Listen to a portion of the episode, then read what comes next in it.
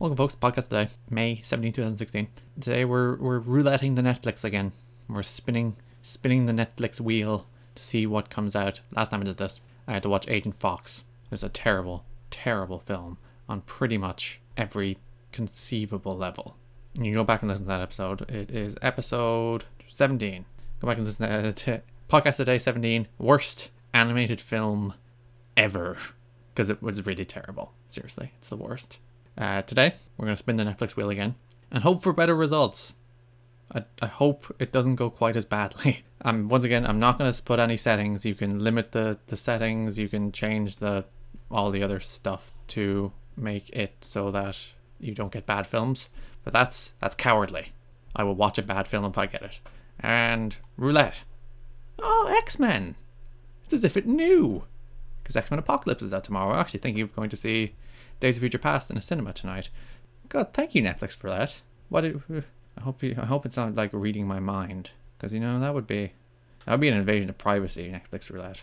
Yeah, X Men, the two the 2000 film, the original X Men film, the film that really made superhero films a thing before Marvel's first attempts at superhero films tried to kill the entire genre. I'm looking at you, Daredevil and Hulk. Terrible films. But yeah, I'm gonna watch X Men. And I'll be right back with my extensive thoughts on X Men. Welcome back. X Men. That's what I just watched, and it is that's a really good film. As as like first attempts at real superhero films go, because there wasn't really a major kind of superhero franchise before that, and as first attempts go, they kind of nailed it. What stuck out more than anything was how brilliantly they casted it, because Patrick Stewart as Professor X and Ian McKellen as Magneto were perfect. They were perfect pieces of casting. Even as two actors who have tremendous chemistry to bounce off one another in a way that sells that relationship because Magneto and Professor X kind of have a very complicated relationship where they're friends but they're not really friends. It's it's not that they're enemies, it's that they just have opposed worldviews, but they, they care for one another in a weird kind of way. Which makes for an interesting relationship. It's not just like I'm a bad guy, I'm evil. I like how they kind of embrace Magneto's past like the film starts uh, in a concentration camp, which is fairly vital in informing Magneto's worldview.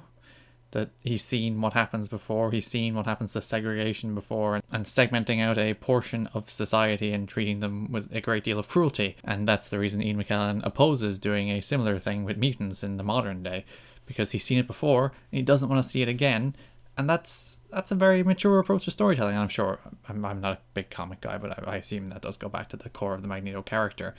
But they didn't shy away from that. They made it a central part of the character, and of course, Patrick Stewart as Professor X is perfect. He even looks like Professor X. It's like he was born to be Professor X. He looks like the, the comic character.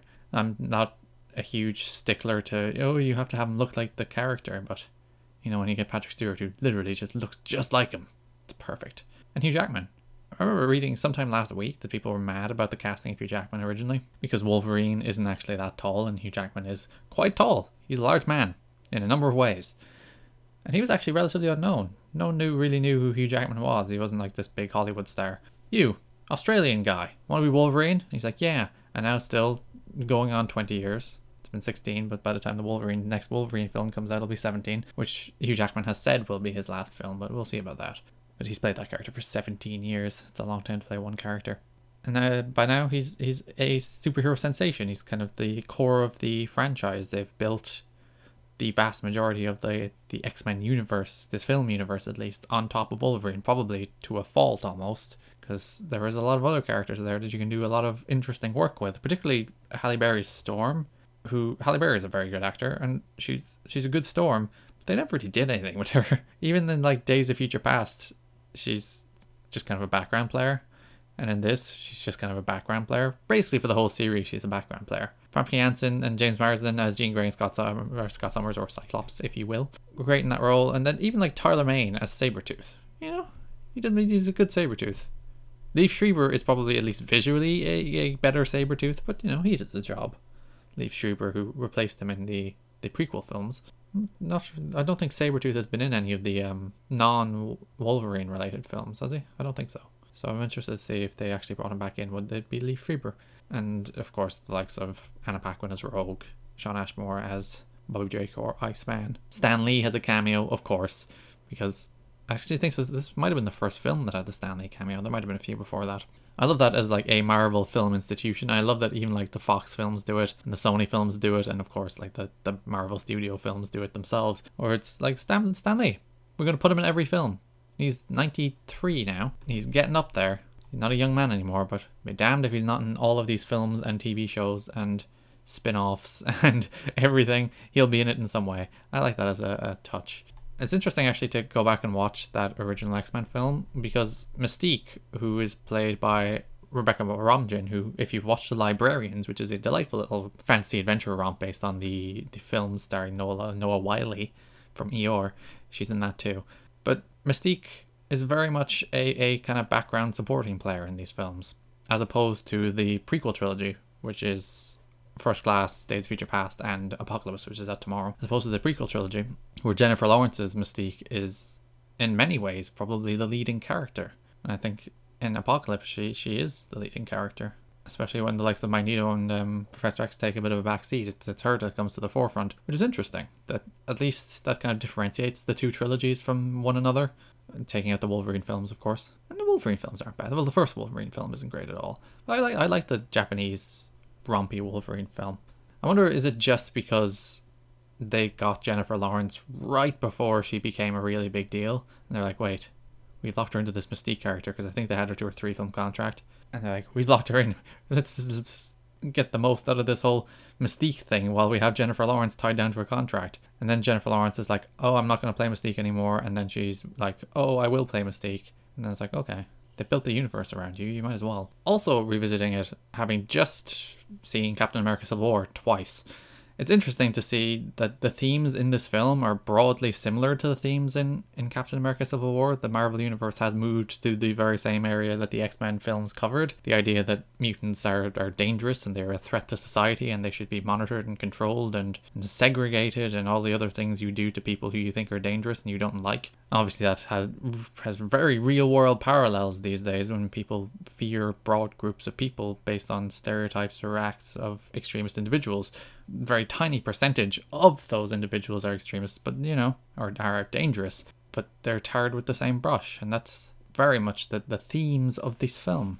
Professor X is like, oh, humanity can change and it can evolve, and then actually that was a great line. There's some a lot of great lines in this film, but the the, the best one probably is like Professor X and Magneto are having a conversation, and Professor X is like, humans have evolved in the last fifty years, Eric, and he's like, yes, they have into us. And that's Ian McKellen delivering that line. So it's awesome. Also, the line where Rogue asks Wolverine, Does it hurt when his claws come out? He just kind of grimly stares into straight ahead. It's like, Every time. It's like, badass. Wolverine's a badass. This film was directed by Bryan Singer, who directed all of the good X Men films.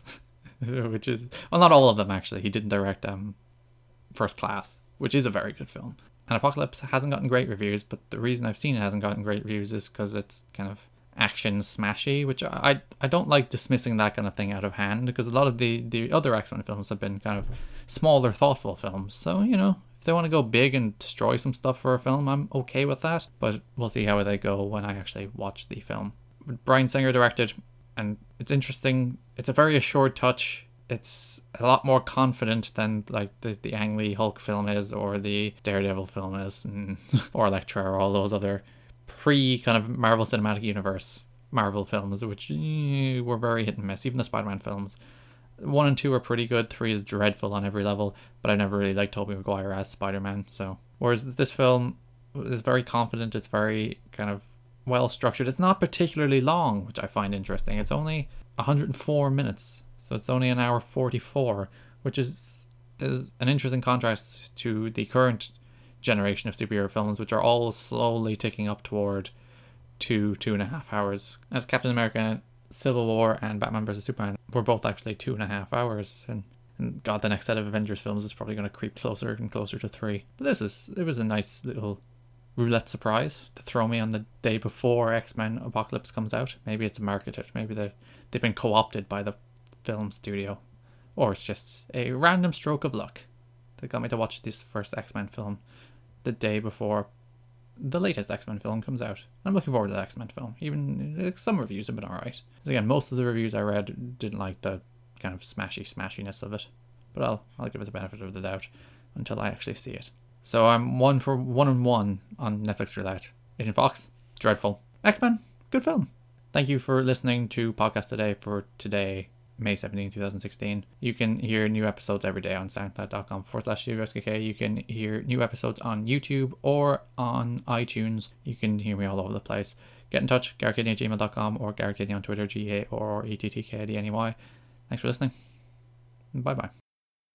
I wanna be the best there ever was to beat all the rest. Yeah, that's my cause. Electro, Diglett, Nidoran, Mankey, Venusaur, Rattata, Fearow, Pidgey, Seaking, Jolteon, Dragonite, Gastly, Ponyta, Vaporeon, Poliwrath, Butterfree. Catch 'em, catch 'em, gotta catch 'em all, gotta catch 'em all. Pokemon, I'll search across the land, look far and wide, release from my hand the power that's inside. Venomoth, Poliwag, Nidoran, or Golduck, Ivysaur, Grimer, Victreebel, Moltres, Nidoking, Farfetch, Abra, Jigglypuff, Rhyhorn. No! Again, I, I, I got literally two Pokemon further. Actually, didn't get any Pokemon further. I got past Jigglypuff, and I left out Kingler. I actually felt good about that one. I thought that one was going well until I skipped Kingler. Because I do know it. I, I, again, I knew there. I, I skipped Kingler, but nah. Tomorrow. Tomorrow will be the one. I still have, I still haven't gotten past the second verse. There's another like seven verses to go. This is going so well.